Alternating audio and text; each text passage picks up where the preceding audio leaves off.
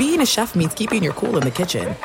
And with Resy Priority Notify and Global Dining Access through my Amex Platinum card, Right this way. it's nice to try someone else's food for a change. That's the powerful backing of American Express. Terms apply. Learn more at americanexpress.com slash with Amex. It's the Kia Summer Sticker Sales Event, so give your friends something to look at, like a B&B with an ocean view, an endless field of wildflowers, or a sunset that needs no filter. Make this a summer to share and save with a capable Kia SUV or powerful sedan. See your local Kia dealer or visit kia.com to learn more. Kia, movement that inspires. Call 800 333 Kia for details. Always drive safely. Sale applies to purchase of specially tagged 2024 vehicles only. Quantities are limited. Must take delivery by 7824. MTV's official Challenge podcast is back for another season. And so are we. I'm Tori Deal. And I'm Aneesa Ferreira. The wait is over, guys. All Stars 4 is finally here. And this season takes it to a whole new level. Old school legends, modern power players, and ex lovers are all competing in Cape Town, South Africa for the prize of $300,000. And we're going to be right here along with you fans, covering every episode on the podcast. Listen to MTV's official Challenge podcast on the iHeartRadio app, Apple Podcasts, or wherever you get your podcasts.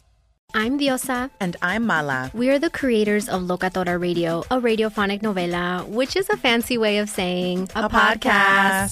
Welcome to Locatora Radio, Season 9. Love at first listen. We're older, we're wiser, and we're podcasting through a new decade of our lives. This season, we're falling in love with podcasting all over again. And getting to the heart of our stories. We're going places we've never gone before, and we're bringing you along with us. With new segments, correspondence, and a brand new sound.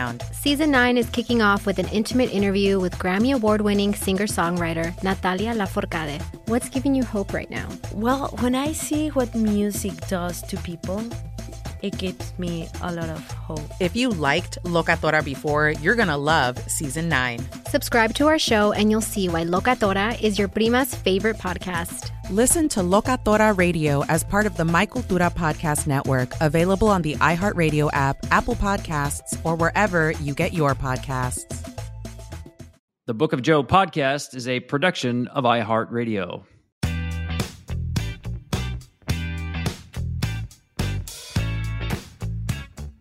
Hello again, and welcome back to the most interesting podcast in baseball. It's the Book of Joe with me, Tom Verducci, and Joe Maddon. And Joe, I can't wait to talk to you today because what a story we had. We had the Chicago Cubs with a manager under contract who go out and they sign a free agent manager Mm. and actually get rid of that manager that they had under contract.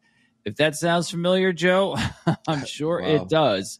Um, of course, we're talking about Craig Counsell, free agent manager hired by the Chicago Cubs, who dismissed the incumbent manager, David Ross. Uh, Joe, you went through this as a free agent with the Rays, signed by the Cubs. Rick Renteria let go in the course of those negotiations. Uh, I got to start just your, your quick reaction to the turn of events with the Cubs.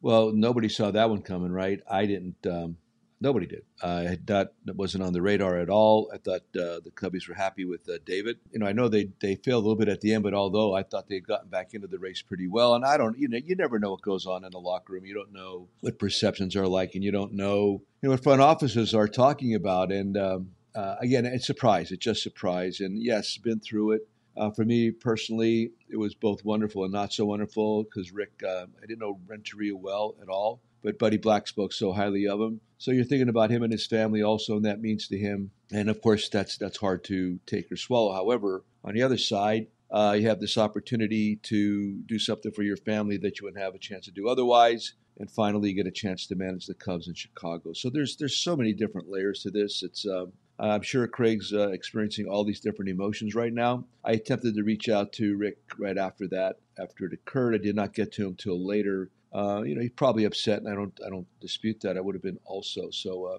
tough situation. I did reach out to, to Rossi yesterday. I did text him. I have not heard back yet, but um, I, I don't know, man. It's, it's, it's like I said, it's both it's wonderful and horrible for the for the for the manager getting hired. Yeah, that's well put. It is bittersweet. On the one hand, you know, the Cubs had an opportunity to get a manager they consider one of the one or two best in the game. He was a free agent. Uh, you know, listen, I, I, do think the Cubs like the job that David Ross did. I think they were building towards the right place. Um, you know, 83 wins. They kind of fell apart there at the end of the season, but it's kind of about their level that they they should have wound up at. Uh, it, so really, it wasn't a statement about David Ross, other than the fact that we had a chance to get a manager we think is one of the best in the game. And you know, listen, you know this, it's a cold business. You're always looking to upgrade, whether it's a player, a manager, a coach, whatever it is. You did have a guy under contract. The the owner did come out at the end of the season and said David Ross is our guy. But you know what? Circumstances change. And um, I understand where they're coming from, not just because it went through a similar thing with with you and Rick Renteria, but I also have the opinion that Craig Counsell is one of the best managers in the game.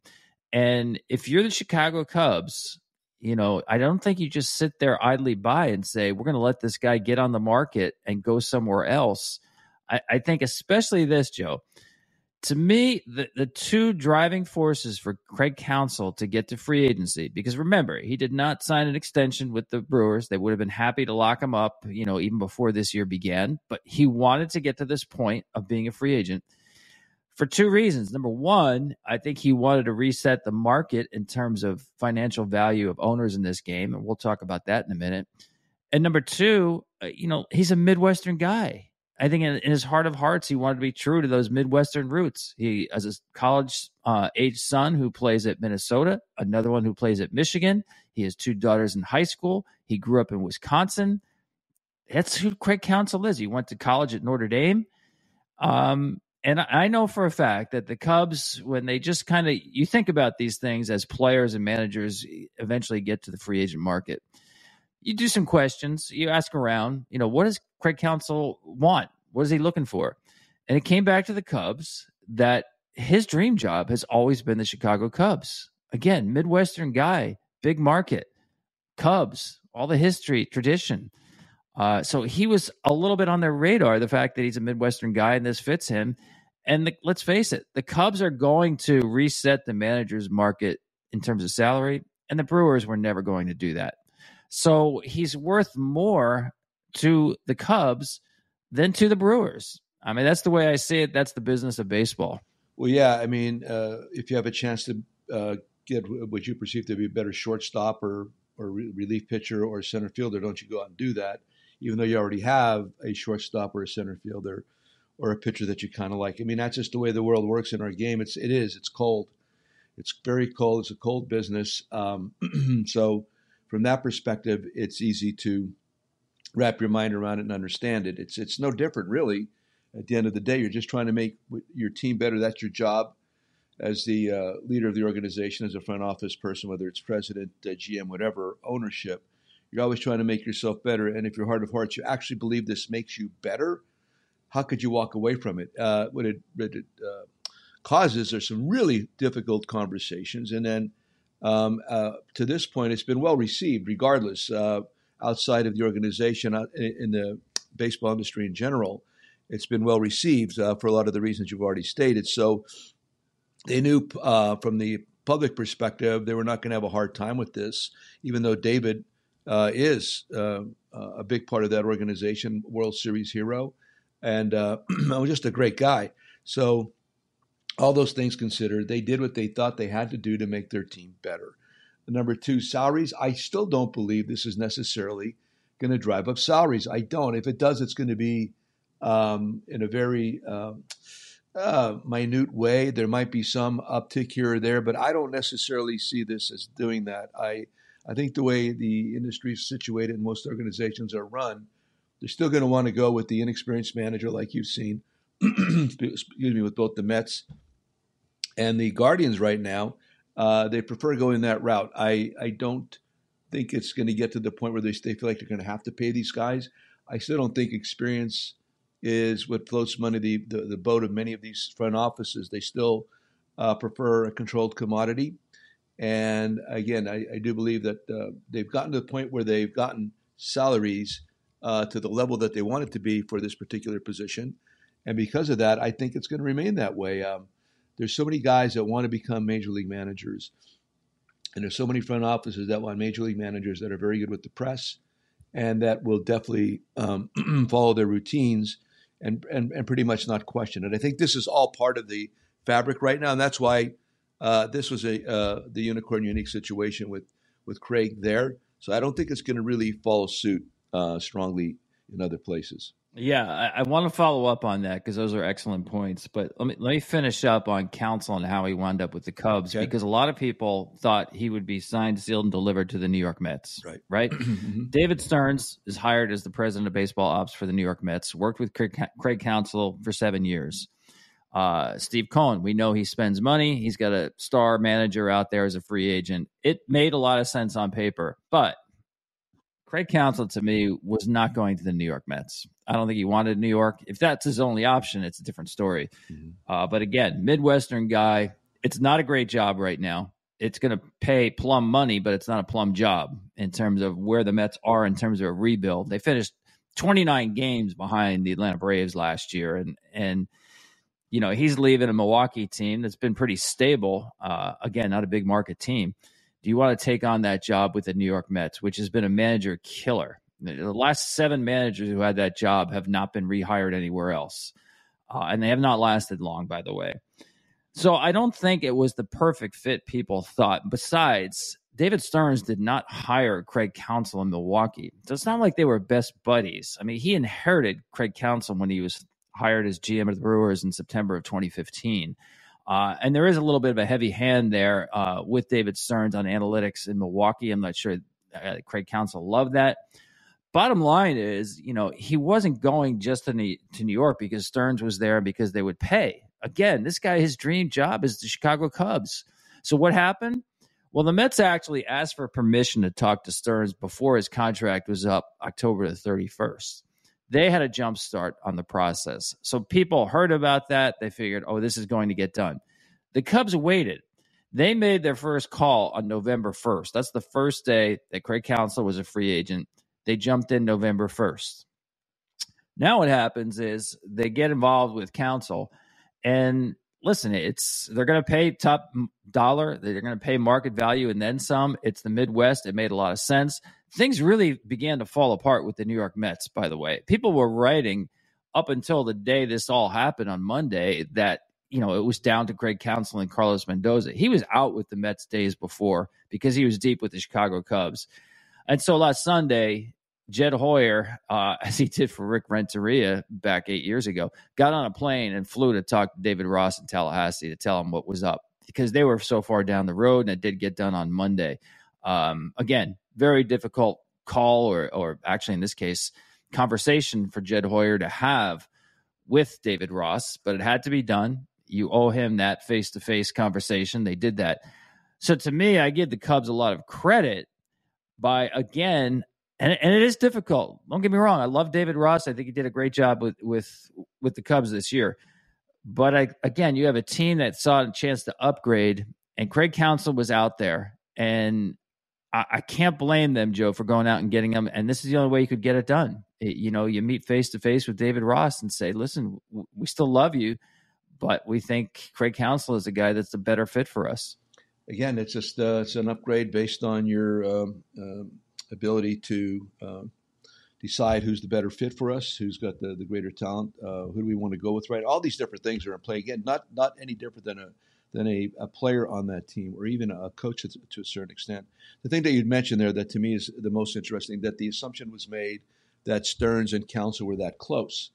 Um, you know, I'm reading, I was following along with this, and you just mentioned it that Stearns never even hired Counsell in the first place. And uh, again, I, I, I just don't know. Uh, you probably know better than I do, and others do, of course. That how close was that relationship actually? It just sometimes be, uh, people draw connect the dots just based on history, assuming that this was a warm and fuzzy relationship and everybody agree with everybody on so many different things and it was the right thing to do and as a slam dunk. Everybody had this as a slam dunk, as you suggested. So that's the part to me that I'm curious about. Probably never know, but was was there actually that that uh, kind of a closeness in this relationship that would have automatically Stearns goes to the Mets. Here comes uh, Counsell right behind him. I, I'm, I'm, curious about that. And like you said, I mean, going to New York from the Midwest, wow. I mean, listen, I, I live here in, in Pennsylvania, not far from there, and it is. It's quite a leap. It's different. Um, and like you said, the history of the organization itself, of course, just like going to the Cubs or even when with the Rays back in the day, when you go there and you win, kind of special, man. It's kind of special to get that opportunity to be put in a situation where things have not been good, and you get to go there and all of a sudden they become good. That's that's that's what you know for me you normally look for. That's that's what I've always found attractive. That's why when I got the Rays job, I thought, "Wow, this is great." To me, it was a really basically an expansion team at that point. It was not an established. Was it ten years in existence, something like that? I saw it as an expansion group, and then going to the Cubs, same thing. Had been down for so long. Of course, some nice guys in the minor league system. You know, Theo was there with Jed. They had some money to spend. So these are the kind of determinations you have. What do you, what do you want? What do you want? Like you're saying, I think the sensibilities of, of Craig wanted he wanted to stay there in the Midwest. I get it, and uh, the Notre Dame connection, and of course, if in his past he's always wanted to be the manager of the Cubs, to me that is the slam dunk, and that that trumps everything else. Yeah, listen, I again, I don't know what's in someone's heart of hearts, but going into this, I didn't think he was winding up with the New York Mets for all those reasons. Uh, I think people overstated the connection to Stearns. Uh, I think putting a Midwestern guy with family in the Midwest, in New York, in the Mets job, didn't make a lot of sense to me. Um, so, listen, he needed an, another option, right? I mean, maybe if it's not the Cubs, does he go back to Milwaukee? Possibly. Uh, but it turned out he had, in his own personal view, the best of all options, and that was money and the Cubs job. And he got the two items at the top of his wish list. Speaking of money, Joe, we're going to take a quick break and we're going to dive into the market for managers. Uh, is Craig Counsell overpaid? Is he underpaid? We'll dive into those questions right after this. This show is sponsored by BetterHelp. People don't always realize just how much their negative thoughts and experiences stick with them and weigh them down. You may find your brain constantly running through a highlight reel of bad moments. That comment your friend made last week that hurt your feelings. That frustrating thing your mom does. Or that silly thing you said in a meeting.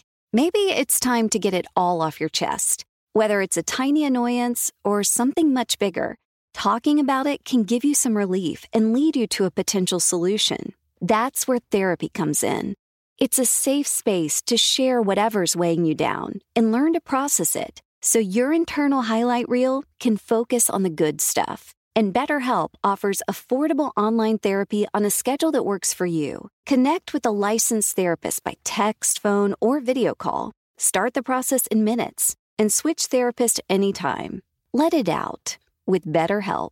Visit betterhelp.com slash bookofjoe today to get 10% off your first month. That's betterhelp, H-E-L-P dot com slash bookofjoe. It's the Kia Summer Sticker Sales Event, so give your friends something to look at, like a B&B with an ocean view, an endless field of wildflowers, or a sunset that needs no filter. Make this a summer to share and save with a capable Kia SUV or powerful sedan. See your local Kia dealer or visit kia.com to learn more. Kia, movement that inspires. Call 800 334 Kia for details. Always drive safely. Sale applies to purchase of specially tagged 2024 vehicles only. Quantities are limited. Must take delivery by 7824. MTV's official Challenge podcast is back for another season. And guess what? So are we. Just in case you forgot, I'm Tori Deal. I'm a six time finalist and a challenge champion. And I'm Aneesa Ferreira, and I've been gracing your screens for the last two decades. I am a veteran challenger and challenge all star. And speaking of all stars, All Stars 4 is finally here. I'm going to be honest, I literally thought this day was never going to come. Well, the challenge gods have answered our prayers, and we're going to be right here along with you fans covering every episode on the podcast. And this season takes it to a whole new level. Old school legends, modern power players, redemption seekers, and ex lovers are all competing in Cape Town, South Africa for the prize of $300,000. Anyone can win, relationships matter, and only one All Star will claim the title of Challenge Champion. Listen to MTV's official Challenge podcast on the iHeartRadio app, Apple Podcasts, or wherever you get your podcasts. If you love sports and true crime, then there's a new podcast from executive producer Dan Patrick and hosted by me, Jay Harris, that you won't want to miss. Playing Dirty Sports Scandals. Each week, I'm squeezing the juiciest details from some of the biggest sports scandals ever. I'm talking Marcus Dixon, Olympic gymnastics, Cain Velasquez, salacious Super Bowl level scandals. Join me on the dark side of sports by listening to Playing Dirty Sports Scandals on the iHeartRadio app, Apple Podcasts, or wherever you get your podcasts.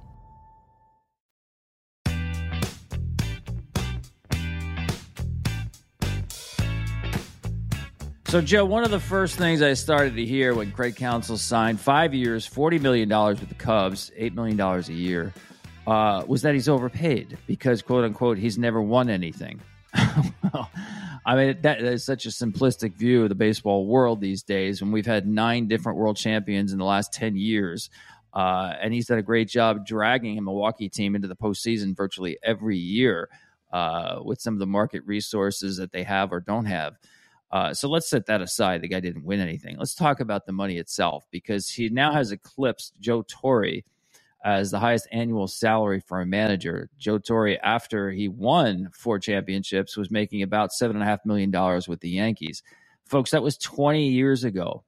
If you prorate that money with uh, factor in inflation, that's between 13 and 14 million dollars. So we're talking about a guy getting eight million. It's not even close to what the value as a manager for uh, 20 years ago. Uh, and the game really got stagnant there. And you know this well, Joe. Uh, I mean, we're talking about the analytics age where managers were devalued.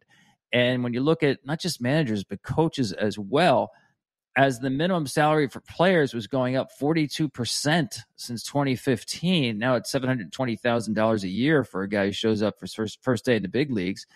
Managers are grossly underpaid. They still are. So you know, I, I don't know, as you said, if, if Craig Counsell moves the needle for everybody in the industry.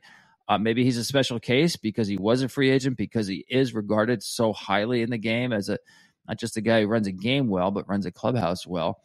Uh, but it was about time that the money that has flowed into this game, and certainly down to the players, all deserved, should wind up with managers. It, this, to me, is not an overpayment when you think about inflation and how you know, listen, last year, according to most reports, half the managers in baseball were making $1.75 million or less.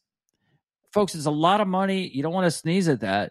But in the world of baseball, when you're talking about players on fringe contracts up and down, maybe the a back end of uh, middle bullpen guy, back end of your position player roster, uh, that, that's nothing when you're talking about a guy who is the face of your franchise, who represents your franchise more than any other person in your organization. When you think about all the time spent in front of cameras and microphones, that's your manager. So I don't know how you feel about the money here, Joe, but I certainly don't think Craig Counsell is overpaid based on what's happened in the game and based on how contracts managers have been stagnant for so long. Yeah, and even just look back into the college ranks for a lot of this too. I mean, you look at college coaches, whether it's baseball and even, and of course football and basketball but these guys get paid at a much higher clip. The better ones do, and it, it really their their schedule to me. I mean, a lot of it is a recruiting uh, component, satisfying alumni, uh, et cetera. But their their actual daily workload, I don't think, uh, comes close to 162 game schedule, 40 preseason games, and eventually, hopefully, another uh, handful in the postseason, like up, up to like 210, 220 games annually that you're going to be in charge of and the point is to win outside of maybe the uh, spring training games. And like you said, both pre and post game representing your organization, having to talk about everything, including injuries as an example, too, and having to um, tell them uh, up to a certain point, which you can without going over the top with all of your explanation in a situation like that. There's always it's it's the situation. Uh, give them an answer, don't give them the answer. That's what Gene Mauch told me at one point.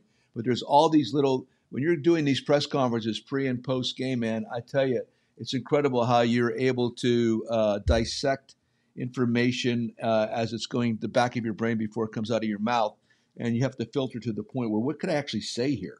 And you're doing this twice a day. Um, for me, the best way to have done that, which I try to do, was just say it.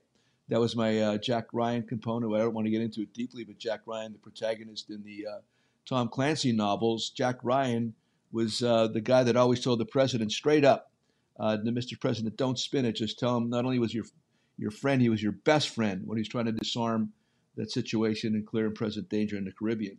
So I, I think that's the best way to deal with it. But again, back to the salary issue, 162 times two press conferences. That's minimum. That's minimum. That's not even counting like the separate uh, moments, entities with uh, uh in game uh, conversations, pregame. Uh, special a writer will come by, a columnist will come by for another hit on something. The zoomers that you've done, all the different things that you do. Again, representing your organization. I don't think, I don't, I don't believe there's another job out there that has to represent your entire group and and actually your fan base, quite frankly, as much and as often as a major league manager does. I don't see it. I, I just don't see it. So, yeah, I mean, the eight when you when you look at everything that a major league manager does beyond running a clubhouse, beyond running the game, beyond having to uh, ameliorate so many different groups uh, before the game and after the game, whether it's an analytical department, whether it's a GM, whether it's somebody that thinks they should be playing more than they have been, and they come in to bitch about it in your in your office. All these things are happening every day. So if you if you pile it all up, if you add it all up, and look at other comps with uh, this situation, absolutely eight billion is not out of the question. Oh, Joe, you left out those pesky national TV guys who come in and have to have their exclusive windows with the manager. I was including that somehow there. I didn't want to get too specific. uh, yeah, that brings me to very interesting comments from Dusty Baker that, that were on this thread. Okay. Dusty was on a podcast with Charles Barkley, Ernie Johnson, and he mentioned that he could keep doing this job for another four or five years if he could show up before the game, run the game, and then go home and not deal with the pregame and the postgame. As he put it, you're dealing with 30 year olds and bloggers and tweeters who are all over you. Mm-hmm. And according to Dusty Baker, that influenced his decision to say, I'm done. I'm out. That's it. And he said, You just get tired of this. Um, I thought it was a very honest, revealing comment. I know a lot of people sit there and and, and will say, you know what, that's your job. Just put up with it. Just ignore it, etc. But if you're the major league manager, and this is happening all the time, and especially when you have a resume like Dusty Baker, um, I, I, can understand how someone is sensitive to that. Now, he took a lot of heat this year for a lot of things, as he always does for some reason. Uh, for instance, people thought he should be playing Yainer Diaz behind the plate because, you know, Diaz got a nice bat hit a bunch of home runs, but the pitchers all loved throwing to Martin Maldonado. And Dusty Baker knew that Diaz wasn't quite ready to be the everyday catcher because running the game is super important. Yeah, hitting 22 home runs is nice, but he knows Maldonado was an edge behind the plate working with his pitchers. He also got some grief for not playing Chas McCormick literally every day. And there were stories about how that's because Chas McCormick had put on weight and that's why Dusty wasn't playing him because he didn't like the player. I mean, that's just ridiculous that a manager's not going to play a guy because he doesn't like him. uh, you know, the manager's job is to win baseball games. Uh, you're not going to spite yourself by, by sitting a bat you think can help you win.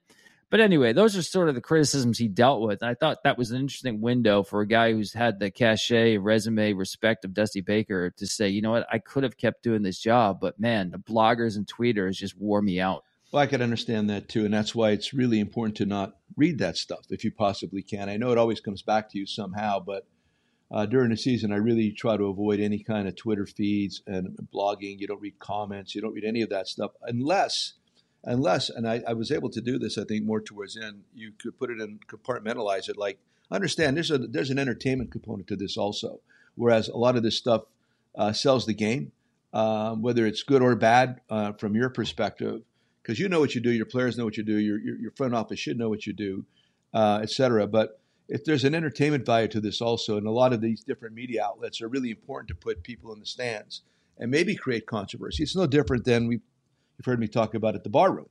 As a kid growing up, I'd sit at bellhops, uh, one of the stools, and uh, I'd sit among all these different uh, grown-ups, and they'd be arguing whether the Orioles or the Yankees or the Phillies or the Pirates, all the teams in my area, uh, be a great argument, a discussion. And that was the latter day uh, Twitter, X, uh, Facebook, Instagram. It was on a bar stool.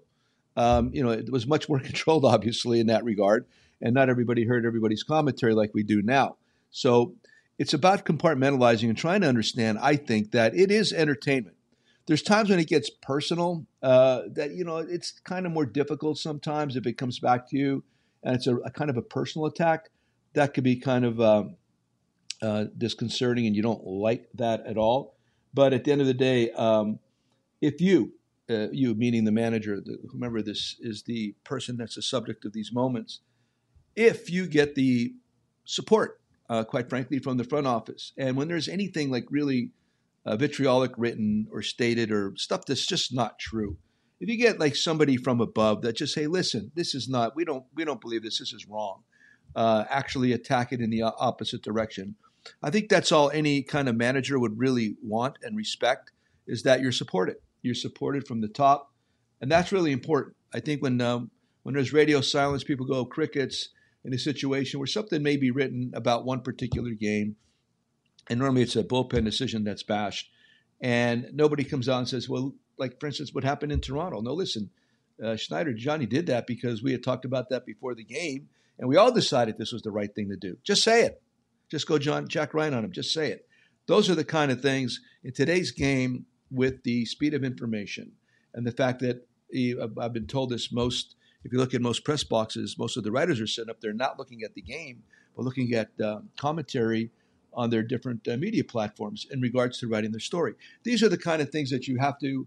How do you counterattack that? Like I said, for me, a really understand this is about entertainment. We're trying to sell the game. Being if it's a personal attack, then that gets a little bit too far. Just that people that you work for would somehow try to intervene and set the record straight. Because when you try to do it yourself, when you try to defend yourself, it always sounds like an excuse. It always sounds like you're making up an excuse. So I always try to refrain from doing that for that exact reason.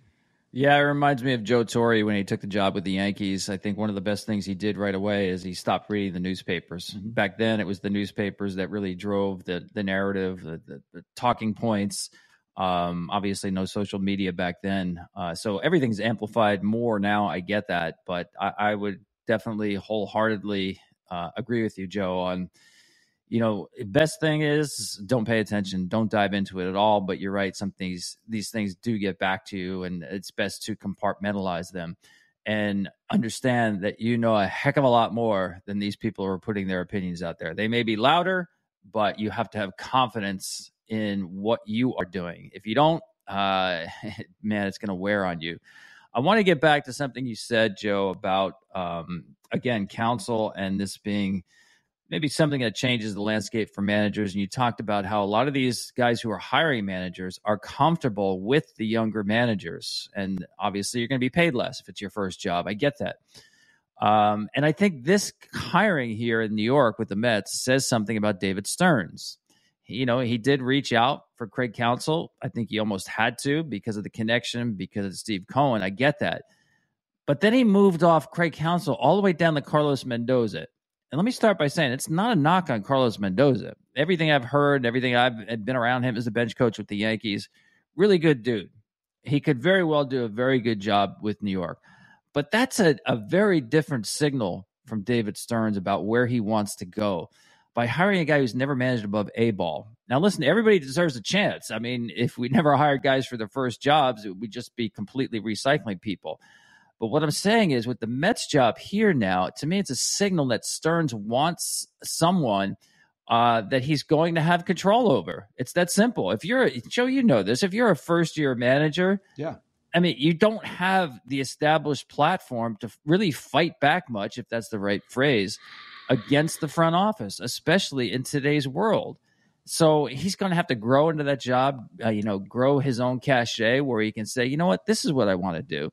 I don't see that starting out. Uh, that's a very different type of manager than Craig Counsell. So he went in a very different direction with Carlos Mendoza. And think about this too. I think the game's starting to swing back where experience is starting to be valued more. I'm going to give you the ages of the last six managers to manage in the World Series 58, 59, 65, 68, 72, 73.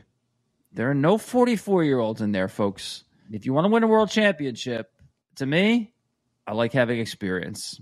So that's my take on it, Joe. And again, everybody deserves a first job. But if you're in a market, you think you're ready to win something, It's tough to do it with a guy who's on his first job, never above A ball. Uh, as I ascended through the ranks, minor league ranks into the big league ranks as a coach, etc., the one thing I always kept in the back of my mind is I never wanted anything before it was my time to have it. Meaning that I, I to be a major league manager for me was so sacred, and I felt like I really truly had to be prepared. I did. I definitely wasn't prepared as a 40 year old. I never played in the big leagues. As a 40 year old, I was just getting there as a major league coach, as a uh, was I a bullpen coach and I was a first base coach, a bench coach, etc. But as I moved through this whole process, and I did interviews, I did interviews with the Angels, uh, with Stoney when when Sosh got it. I interviewed, uh, I think I interviewed, yeah, I interviewed when Terry Collins got it with Billy Bavasi too. Then I interviewed with uh, the Red Sox, I interviewed with the Diamondbacks, I interviewed with Seattle again with Billy Bavasi in Seattle. But I always had this concern that am I ready for this? I mean, and, and is it my time to do this? Do I feel like complete? Uh, do I feel complete in my abilities to handle a myriad of situations, uh, whether it's you know running the game, whether it's having a conversation, whether it's uh, enduring long losing streaks, uh, like being smashed, like you said, possibly uh, publicly. Am I ready for this? And so I always thought I never wanted anything before it was my time to have something. And I think that's why possibly I was successful, even I was like 51, 52 when I got my first major league job because I had done everything and I was ready for that moment based on the life baseball life's experience that I had to that point. The guys today that are taking a job, it's to me like, wow, um, okay, do you really believe you're ready to do this?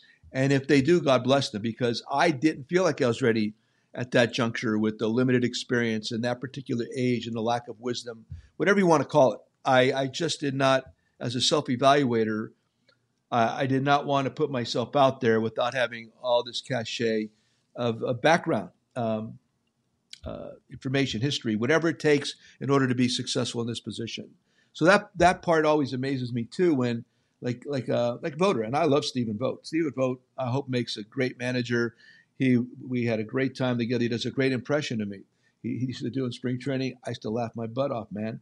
But the guy's never done it before. So these kind of leaps of faith, where where do you where do you believe that you are able to handle a job like this if you've never done it before? So, because to me, kind of uh, minimizes the importance of, of, what a major league manager does by the fact that you've never managed anywhere. Uh, Mooney hadn't done that, I don't think, and David actually had not done that, and now you know voters stepping into that same realm. Um, why is that? Why do people consider that um, okay? Whereas I know for years, man, it wasn't okay, and I I needed to suffer a little bit more. I needed to learn a little bit more. I needed to make more mistakes. I needed to understand what I thought better. I needed to be able to handle situations in a way that I felt comfortable with and I felt I was doing the right thing. So all these things are factors to me when I see all these kind of hirings. Uh, I never wanted to have anything before it was my time to have it based on having earned it and experience. Yeah, listen, we all know what's happened where the balance of power in baseball came. It, it's really shifted from the dugout to the front office mm-hmm. in, in terms of not just player evaluation and acquisition, but how games are played and won and lost and decision making.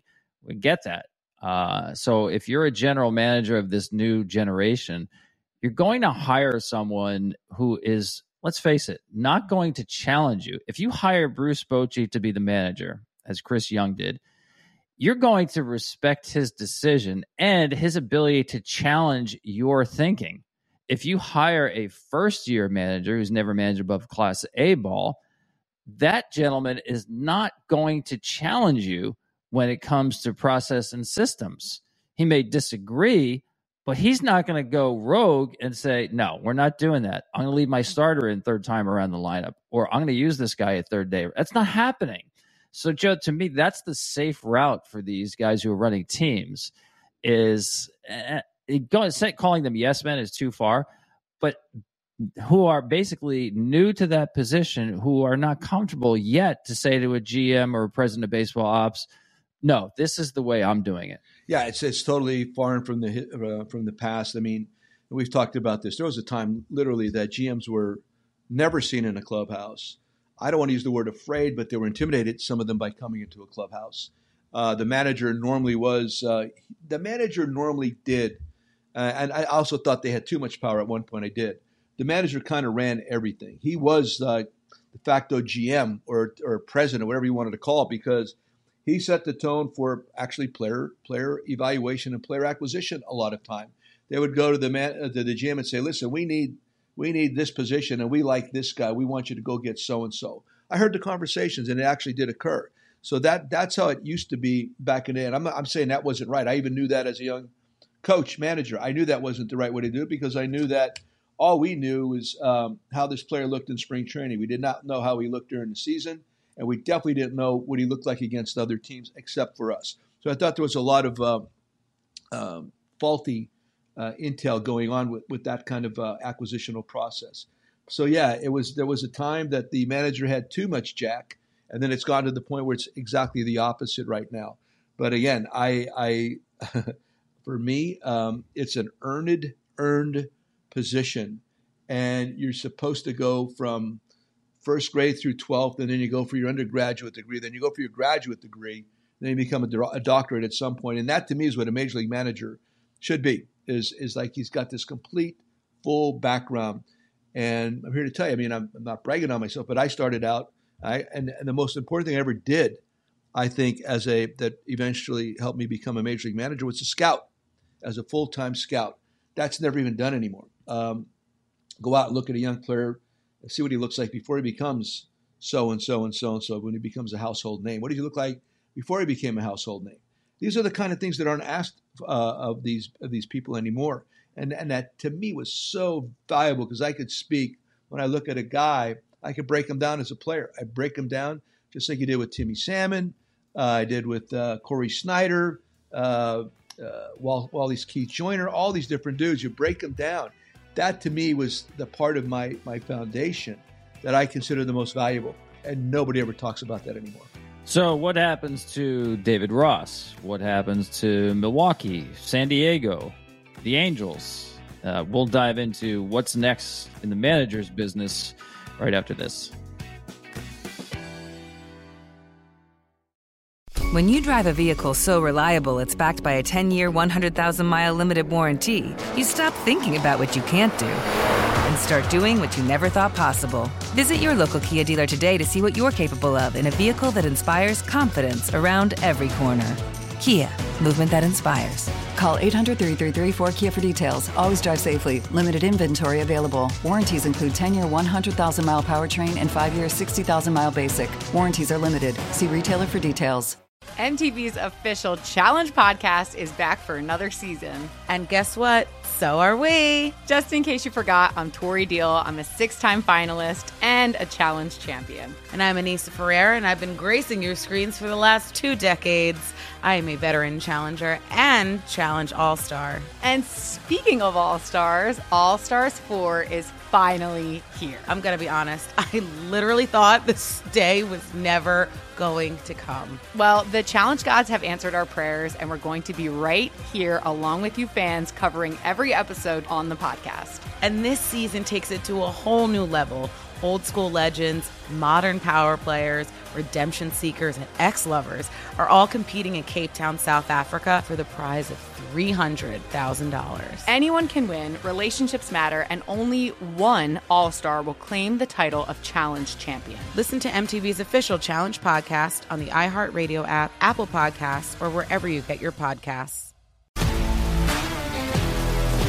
If you love sports and true crime, then there's a new podcast from executive producer Dan Patrick and hosted by me, Jay Harris, that you won't want to miss. Playing Dirty Sports Scandals. Each week, I'm squeezing the juiciest details from some of the biggest sports scandals ever.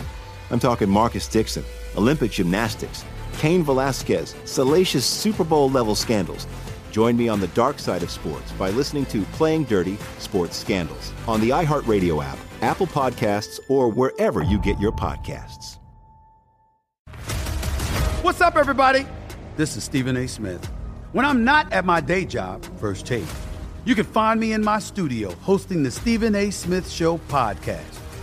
Tune in every Monday, Wednesday, and Friday, at the very least, as I bring you all new episodes that feature the biggest headlines in the world of sports, pop culture, business, and politics. You'll hear my unfiltered opinions on those nauseating Cowboy fans, the chaos in Washington, D.C., and trending topics on social media, as well as my straight shooter interviews with top celebrities and game changers. And I occasionally give out love advice. Yes, it's true. If you want to know my true feelings about something, I'll give it to you straight. So listen to the Stephen A. Smith Show podcast on the iHeartRadio app, Apple Podcast, or wherever you get your podcast.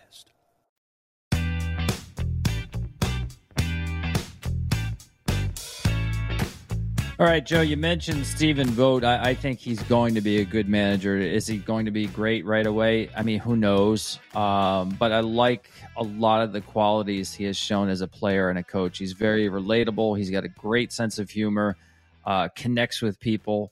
As a former catcher, uh, I think that's important because he understands the pitching side of the game as well as the run production side of the game. To me, he's got all the qualities to be a really good major league manager. How long that takes? We'll see. But I did like that hire. As far as the Brewers go, here's what I was told um, that they were going to meet today with Pat Murphy, the bench coach for Craig Counsell. Um, doesn't mean they're going to hand him the job, but if they want to stay in house, and again, a cheaper alternative, um, he's there for them. Obviously, he knows the talent on hand. Uh, he also has an offer to join Craig Counsell with the Cubs staff, so there's that as well. It's it's not a slam dunk. There's only 30 jobs. Uh, but maybe based on where these teams are in the winning curve, the Cubs is a, is a better place right now than the Brewers, who I think probably going to trade Corbin Burnes and Willie Adames uh, and start the rebuild. Remember, um, Brandon Woodruff is not available next year because of sol- shoulder surgery. Uh, so we'll see what happens there in Milwaukee. David Ross, he could be uh a, an option for the Brewers. There's no question about it. If you want to take away the sting of losing a homegrown Craig Counsell, the greatest manager in Brewers history, you bring in a name manager. You bring in David Ross, or the other name I heard was Don Mattingly. Uh, that would be a way to sort of appease your fan base uh, and, and, not just go with uh, someone who is not known. Padres and Angels. Uh, Padres apparently are looking at David Ross. I think that would be a good fit. I think again though that's a team that isn't going in the opposite direction of the Cubs. Cubs on the upswing. Padres are going to be cutting payroll. They'll be cut, uh, trading Juan Soto. Uh, not a great job in terms of timing, but generally a good job overall. Uh, the Angels, uh, who knows? Uh, the most difficult team to predict in baseball. They've talked to Benji Gil. They've talked to Ray Montgomery. They talked to Buck Showalter. Um, don't think there's a clear favorite right there, uh, but who knows? Maybe David Ross. I haven't heard his name with the Angels yet, but maybe he's he's another option there. Um, I would think they're going to stay in house, but as I said, the Angels unpredictable. A lot to unpack there. Uh, give me your thoughts, Joe, on on how things are playing out right now. Yeah, well, you, you covered it pretty well right there. I just I hadn't even thought about the uh, uh, the future of the the Brewers as an example. But you know, tit for tat would be a great sign with uh, David going over there. They, they make uh, what those seven, how many ever times they play each other. Those games this should be rather interesting just based on that. Uh, there are there are some absolutely uh, uh, good good qualified people there. I, I, like Donnie Mattingly a lot. I do. I like um, this guy treated me so well um, in different moments and beyond that, I mean, he's, he's a good baseball guy. But um, and yeah, and by the way, Joe, I thought he would have been a really good option for the New York Mets. Yeah, really no, did. no question. He could handle that stuff really well. He's he's a he's an easy writer, man, and he's a great communicator. Just a good dude. So yeah, it's going to be interesting to see how this all shakes out. I have no idea. I mean, heck, we couldn't see that Craig Counsell Craig Counsell was going to go to the Cubs. So how are we going to figure out who's going to go somewhere else? Uh, the Angel job to me, I I think Buck is a um, front runner. And I'll just tell you why I think Buck's uh, got a good shot there based on his relationship with Perry uh, from in the past in Texas. Because uh, I had um, you know many conversations with Perry, and he always spoke really well of Buck. So, uh, and I actually think that'd be a good fit if Buck, in fact, wanted to do something like that. Uh, the big thing there is just to make sure that uh, they get the support they need from the front office without uh, or ownership without a whole lot of interference. That'd be exactly what they need, and just some some infrastructure improvements kind of things. But the other stuff, I just don't know. Um, it'll be interesting to see how it shakes out. I agree. You're going to see guys that they're going to be able to get there maybe for less money, guys with the lack of experience, just like we've been talking about the whole time. Because that's that's just where the industry is, and that's why I'm really reticent. I, I don't believe that the eight million by by um, Craig is going to really make a huge impact anywhere else. I don't. I think it's going to be status quo throughout. I think they're going to continue to hire the non-experienced manager. I don't think that the uh, the front offices really uh, are interested in a whole lot of experience, regardless of what happened this year with Boch and everybody else. It's it's the way it's been established. They've they've been able to keep the salaries in check, and they've also been able to reestablish their control of the situation. Like I said, because in the past it was all about the manager. So um, uh, I don't think there's going to be any huge surprises, quite frankly. Uh, but I, I, think it's going to be more or less guys with less experience as opposed to guys with more experience being hired right now. And finally, let's circle back to Craig Counsell because I, I think today, if you're a Cubs fan, you have to be thrilled. And again, you have to feel for David Ross. Don't get me wrong. Mm-hmm. Part of Joe's World Championship team in 2016. I think he was doing a really good job as a manager. But now you just had your Cubs team set a new bar as far as salaries for managers. Uh, you don't do that. You don't pay a manager $8 million without consolidating that investment in player personnel. So you're going to see the payroll increase. It just doesn't make sense to hi- hire the highest highest paid manager in baseball, and then try to save some nickels and dimes in the roster. So you have to like the signaling right there if you're a Cubs fan. And oh, by the way, you got a guy in the dugout to me that can influence outcomes of games, maybe more than anybody in baseball right now. And I know that sounds like a lot, but if you look at Craig Counsell's track record, the guy has one of the two or three best records in history in one run games. I know a lot of people say one run games, well, it's fungible year after year. It can go up, it can go down. It's a matter of luck. Well, every year, this guy wins one run games at a rate that's among the very best in baseball. I'm talking every single year.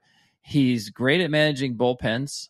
Uh, he doesn't wear out relievers, but at the same time, he he uses them effectively and often. He's very aggressive running a game. I mean, he will he will pinch hit for a guy in the fourth or fifth inning if he thinks the opportunity is there. This guy does not save his powder for later in the game.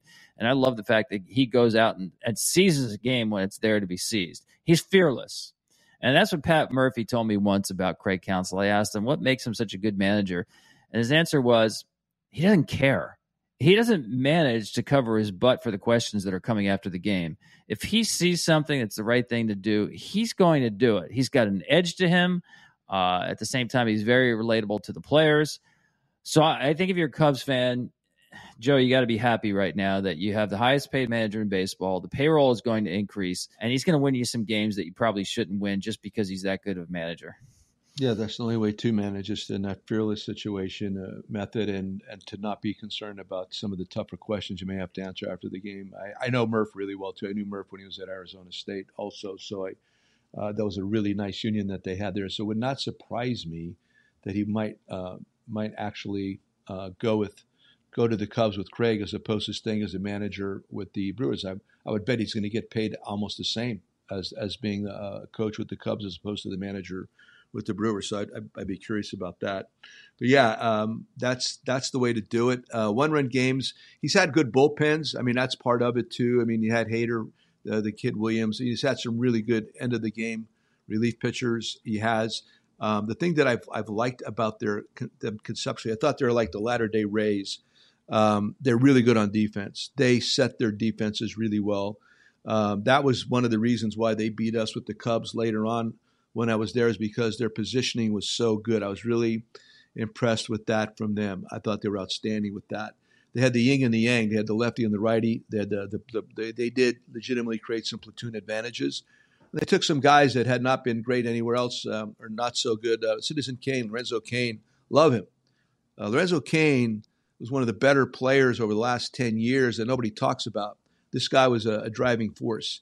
He definitely um, he could be the glue. He's a glue guy with that particular team. I love them for that. Uh, they had him, and then when they picked up Shaw from the from the Red Sox, nobody thought anything of him, and all of a sudden he takes off, and then Thames comes back over from um, what Korea, wherever he came from. Yep. Uh, and then all of a sudden he takes off. Uh, the catchers, they've done a nice job with their catchers. They've done a nice job acquisitionally putting it together while they developed um, some really good starting and relief pitching. They've they've they've been the Rays. They've been the northern version of the Rays. That's how I've seen them. And now Matty Arnold's there, and Matty grew up with the Rays also. Uh, I don't know to the extent that what Stearns had done. I don't know how much influence he had, as much influence as Matty Arnold may have had. I don't know. But they're the latter day Rays, and that's how I see them. And so uh, the way Craig managed them was perfect. Uh, to be fearless, to push it. If they, they had guys that could run, they ran. They they didn't they did not run because it was uh, not cool to run or get thrown out. They ran because they could steal bases. They pushed it hard, and like I said, Cain to me, um, one, one of the most underappreciated players of the last decade. And their bullpen, they've always had legitimate closers. A great point about their defense as well. Uh, positioning, uh, they tend to have younger teams, more athletic, mm-hmm. and Craig Counsell is going to have a superior defensive club with the Chicago Cubs. Mm-hmm. So uh, you'll see more of that style. Um, they need to go out and I think get some more swing and miss arms on that pitching staff. But uh, Cubs are going to be good next year. There's no question, and we'll see that how active they are. I think they'll be very active this this winter. Uh, Joe, you slipped in something there about Pat Murphy and you know what he might be paid. The difference between coaching, managing, not that big. Mm-hmm. As long as we're talking about salaries for staff, how about coaches, man? I was talking yep. to a coach the other day who said it is amazing how underpaid coaches are. They work more than ever before now. There's no question about that. And his point was, you know, if it's it's like an organization asks people who they have in their employ, who wants to be a major league coach for $120,000? Well, there's a lot of people in the lower minors who are or maybe just that hired out of a college system or you know an analyst somewhere their hands are going to shoot up. I can be a major league baseball? I, I don't care what they pay me. I, that's get me in and if you're a former player this guy's point was there's no way you're taking that job because actually, when you factor in, especially if you're in a big market, the cost of living expenses and the amount of hours you put in, you wind up actually breaking even if you're lucky. You're working for free. So that's the difference. I think the reward system, Joe, is allowing people who have never been in Major League Baseball to get into Major League Baseball. And it's closing out the people who have been in Major League Baseball. There's really something wrong with that system there um, and if you look at some of the great coaching staffs, it's the Braves, the Rangers, the Diamondbacks, you see a bunch of former major leaguers sprinkled in there. But often you see, you know, very few, if any, major leaguers because the pay is so poor based on what they're asking these guys to do. You're right. I mean, it's a break even situation. My first year, the first couple years as a major league coach for me in the mid 90s, I was losing money. I mean, living in two different places. You get no raise whatsoever. There's no, they, they don't carry any costs with the, you know, paying for a place to live, et cetera, at that time anyway. So I was literally actually losing money by becoming a major league coach. There's no question. And, and you're right. Today, I would say it's a break even situation. And just to take it to another level, I think they should make coaches should make a major league minimum. Whatever major league player's minimum salary is, that's what your coach should be able to make. Uh, if not that, at least something close to it. Uh, there should be some kind of major uh, major league coaching salary minimum number that everybody at least gets. I think that would be appropriate. But the problem is, it's it's viewed as though anybody can do it, like you're talking about. Uh, there's not a whole lot of uh, from the pers- from the perspective of up top to below, like the impact that a coach can make. I'm always wanted impactful coaches. I want guys that I really want to be able to turn loose, empower them, let them go do their jobs, and they're going to make an impact. I mean, of course, Kevin Long is a great example of that right now. You talk about Maddux uh, going to the Rangers, perfect example. And there's hitting coaches and pitching coaches probably are going to make the most money, but you can never underestimate the value of a really good third base coach or just plainly a good infield coach. Um, and for me, a really good outfield coach. I like, I've done all those different jobs. So I know it requires a certain level of expertise in each area and a lot of commitment. And then right now, like you're talking about, all the information that's heaped on you every day that you have to um, decipher and sift through and then disseminate. A lot going on there, man. A lot going on there. And the hours that you spend. I've had my coaches. I had coaches that would go to the ballpark at 10, 11 o'clock in the morning for a 7 o'clock game at night. I'd say, please stop doing that because I actually used to do that uh, when I started with Marcel. I'd get there about 11.30 or noon for a 7 o'clock game because at that time there was no analytical department. So I was the I was the whole analytical department. It would take me that long to prepare for a first game of a series, about five hours for a first game of a series. Uh, that I, then it would present all the information to the team, um, and I know eventually that did kind of wipe me out for a bit. So uh, it's important to understand all that, hire people that you think are really good at what they do, and then pay them and keep them because the continuity also is going to help these teams become good over a period of time. I don't think that's considered enough. When I was able to keep my same coaching staff for several years in a row. I promise you this: when you walk into spring training, different, totally different. I know it's different for the players, it's different for the manager because you know you know what you're talking about here as a group. You know what you we, with each other believes in. Uh, tough conversations are easier because the, the skin's got a little bit thicker. You're not just trying to ameliorate or please everybody. It matters. So uh, it's it's a part of it that's I've often never understood why it's so overlooked and it's so underpaid. Well, that's a great point you just made about the consistency. I remember talking to Chad Mottola, the hitting coach with the Rays, mm-hmm. um, when the Rays got off to that 13 0 start this year. And he, it's exactly what he talked about. For the first time, he had probably the same core group of hitters uh, for like a third year in a row. It doesn't happen often in Tampa with all the churn they have. And he, he talked exactly about what you just said, Joe. It's almost like the equivalent of teaching a 400 level course. Mm-hmm. You know, you get deep into your major, you're a senior you don't have to cover the basics. Mm-hmm. You know, it's right. not a 100 level course. And I, I, think for hitting coaches, especially, and I'm sure pitching coaches as well, when you keep the same group together, uh, that's a big advantage. You can dive deeper. Everybody's on the same page, and you can kind of um, really push the envelope forward a little bit. So uh, it's great observation on your part. As far as the salaries, Chili Davis was the first one who opened my eyes to that. Uh, he talked about when you're in a major market, New York, Chicago you know, a lot of times you, you can't get anything shorter than a year lease. Uh, the prices are crazy. The rent you're paying, as you said, you're there only half the year anyway. Uh, you need to get to the ballpark early because guys hit, hit, hit. Uh, that often means there's no team bus to take you out there. You're literally on your own for transportation to get back and forth to the ballpark. Right. Uh, even when you're on the road, that comes out of your pocket. Uh, he basically said, and after taxes, you know, because you have a second place in your off-season home, mm-hmm you're literally breaking even if you're lucky or losing money. I think that is something. It's a, I think it's a great idea. The coaching salaries should be equivalent to the last guy in the roster at least, uh, or at least get get closer to it than what it is now. Um, so I, I, don't think that's going to happen soon because listen, the supply of guys who want to coach in the big leagues is endless.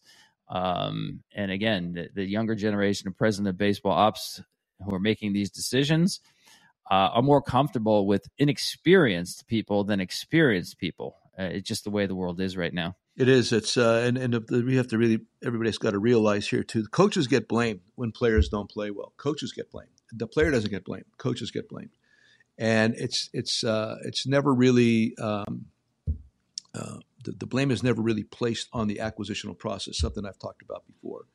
Um, so if you're gonna if you want the coaches to absorb all the blame, for when a player does not perform up to what you perceive to be, what should be the standards that this guy should be playing at, then pay the guy. I mean, pay the guy because if you're going to give him that much blame, if you're going to hold him that highly accountable, then then pay him to pay him like a boss. Let let this guy think he's that good, and and make it so that when he comes to the ballpark, he doesn't have to worry about you know uh, the, the kid's payment to go to college, or maybe the car broke down, or we need a new TV, or or the addition to that whatever uh, take some of that off his head. Uh, that's not even considered. That's not even talked about. The coaches get all the blame, and the dudes that don't are the ones that are that are um, recommending whomever's going to be coming into the organization. And when that doesn't work, ah, it just didn't work. It eventually will work out because of the uh, large sample size if we stay with it. But in the short term, the guys that are work doing the work every day are the ones that get blamed and get and they get fired. Listen, I've I've been a part of that where uh, I've been part of firings, not, and I, I, think maybe one in all the years that I managed, maybe one, possibly two that I really wanted proactively to happen. The other ones, no. I mean, to me, I, like I said before, I would prefer uh, keeping the group that I have. The grass is always greener kind of thing. My God, does it go brown quickly for a lot of situations when they, they bring somebody in all of a sudden he's the, the you know the, the new kid on the block the the, the flavor of the month, and all of a sudden it stops being that relatively fast. It's not any better, man. It's the players. You, and so, so it's it's this understand what's going on here. Evaluate properly. What what is our problem right here? Evaluate it properly, and then go ahead and attack it. But just don't constantly lay all the accountability at the feet of the coaches when you don't want to pay them. Yeah, and it's uh, it, there's something wrong in the baseball world when there's a lot of guys, and believe me, there are a lot who would rather manage, coach, in college baseball than in Major League Baseball. It's just a fact these days. Um, so there's that. Joe, this has been fascinating. We'll see how things play out. We obviously wish the best for David Ross, uh, that he lands on his feet somewhere. Um, he was on the wrong end of this bittersweet trade, if you will, in Chicago. Uh, and we'll see how the other jobs play out. And we'll be here to, to break it all down for you as always. So uh, in the meantime, this uh, let's call it manager manager's edition of the Book of Joe podcast. Uh, as I always do, Joe, I'm going to call on you yeah. to get the last out. I'm glad. Okay, this is on me. Today's on me because people don't realize this, but uh, we have two. We're doing two podcasts today, and I screwed up this morning. I was late for this, and I want to apologize to both Vince and Tommy right now. and the quote of the day is, "You can't make up for lost time," and I apologize, gentlemen. If it happens again, you got to you got to find me. You got to find me.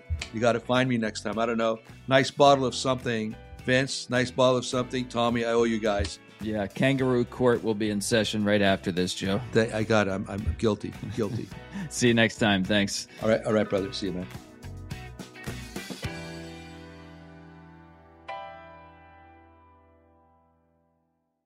The Book of Joe podcast is a production of iHeartRadio. For more podcasts from iHeartRadio, visit the iHeartRadio app, Apple Podcasts, or wherever you get your podcasts. This show is sponsored by BetterHelp. It's a simple truth. No matter who you are, mental health challenges can affect you, and how you manage them can make all the difference. That's why everyone should have access to mental health support that meets them where they are and helps them get through. BetterHelp provides online therapy on your schedule. It's flexible, simple to use, and more affordable than in person therapy. Connect with a licensed therapist selected just for you. Learn more at betterhelp.com. That's betterhelp.com. MTV's official Challenge podcast is back for another season. And so are we. I'm Tori Deal. And I'm Aneesa Ferreira. The wait is over, guys. All Stars 4 is finally here. And this season takes it to a whole new level. Old school legends, modern power players, and ex lovers are all competing in Cape Town, South Africa for the prize of $300,000. And we're going to be right here along with you fans, covering every episode on the podcast. Listen to MTV's official Challenge podcast on the iHeartRadio app, Apple Podcasts, or wherever you get your podcasts. I'm Diosa. And I'm Mala. We're the creators of Locatora Radio, a radiophonic novela, which is a fancy way of saying a podcast. Welcome to Locatora Radio Season 9 Love, at, First listen. listen. This season, we're falling in love with podcasting all over again. With new segments, correspondence, and a new sound. Listen to Locatora Radio as part of the My Cultura Podcast Network, available on the iHeartRadio app, Apple Podcasts, or wherever you get your podcasts. If you love sports and true crime, then there's a new podcast from executive producer Dan Patrick and hosted by me, Jay Harris, that you won't want to miss. Playing Dirty Sports Scandals. Each week, I'm squeezing the juiciest details from some of the biggest sports scandals ever. I'm talking Marcus Dixon, Olympic gymnastics, Cain Velasquez, salacious Super Bowl level scandals. Join me on the dark side of sports by listening to Playing Dirty Sports Scandals on the iHeartRadio app, Apple Podcasts, or wherever you get your podcasts.